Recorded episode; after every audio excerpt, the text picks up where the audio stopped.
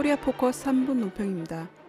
29일은 세월호 참사의 진상 규명과 책임자 처벌을 촉구하며 광화문에서 농성을 시작한 지 200일이 되는 날입니다. 또한 온전한 세월호 인양과 실종자 수습 및 진상 규명 촉구를 위한 도보 행진이 지난 26일부터 다음 달 14일까지 19박 20일간 진행되고 있습니다. 이에 대해 논평하겠습니다. 첫째, 세월호 참사는 아직 끝나지 않았습니다. 304명 꽃다운 나이의 어린 학생들과 무고한 시민이 수장당하고 9개월이 지난 지금도 실종자들을 수습하지 못한 세월호 참사는 여전히 현재 진행형입니다.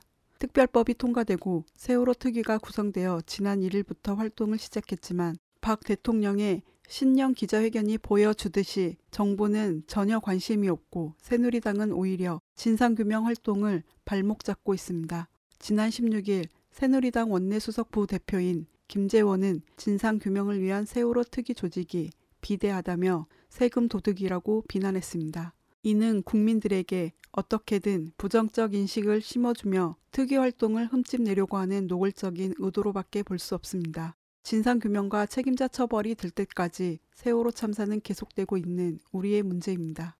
둘째, 세월호를 조속히 인양해야 합니다. 박근혜 정권은 작년 11월 수중수색 종료를 결정한 이후 인양 여부 결정을 위한 기술 검토를 핑계로 어떤 조치도 취하지 않았습니다. 지금에서야 해양수산부가 선체 탐사를 진행하고 있는 실정입니다. 박근혜 정권은 3월 말에 나오는 해수부의 최종 보고서를 바탕으로 4월에 인양 여부를 최종 결정할 것이라고 합니다. 하지만 이마저도 인양을 하지 않기 위한 사전 작업일 가능성이 높다는 우려가 큽니다. 인양할 의지가 정말 있다면 인양할 업체를 먼저 선정하고 그 인양 업체가 직접 조사하도록 하는 것이 상식이라는 게 그 이유입니다. 또한 인양에 과도한 세금이 낭비된다는 여당의 여론몰이도 우려의 또 다른 이유라고 할 수 있습니다. 오죽하면 마지막 실종자까지 수습하겠다는 약속을 지키라며 세월호 가족 대책위와 시민들이 19박 20일간의 도보 행진을 하겠습니까?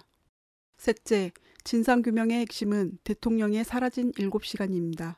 지난 12일 서른 의원은 박 대통령의 새해 기자회견에서 참사 당일 7시간 행적에 대해 질문한 기자가 한 명도 없었던 것과 이에 대해 대통령이 스스로 밝히지 않은 것을 강력히 비판하며 문제 제기했습니다.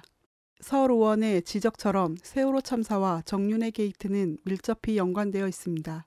그 핵심 고리는 다름 아닌 대통령의 7시간 행적이며 이것이 명확히 밝혀질 때 참사의 원인도 올바로 규명할 수 있습니다.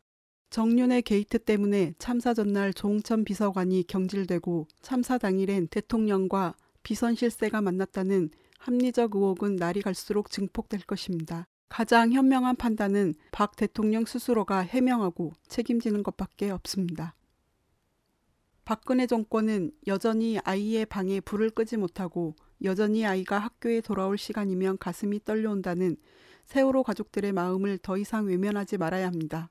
우리가 원하는 것은 조속한 시간 내에 선체를 온전히 인양하는 것이라는 유가족의 절절한 호소를 무시하고 끝내 인양을 포기한다면 정권 퇴진 투쟁은 더욱 거세질 것임을 명심해야 합니다. 코리아 포커스 3분 논평이었습니다.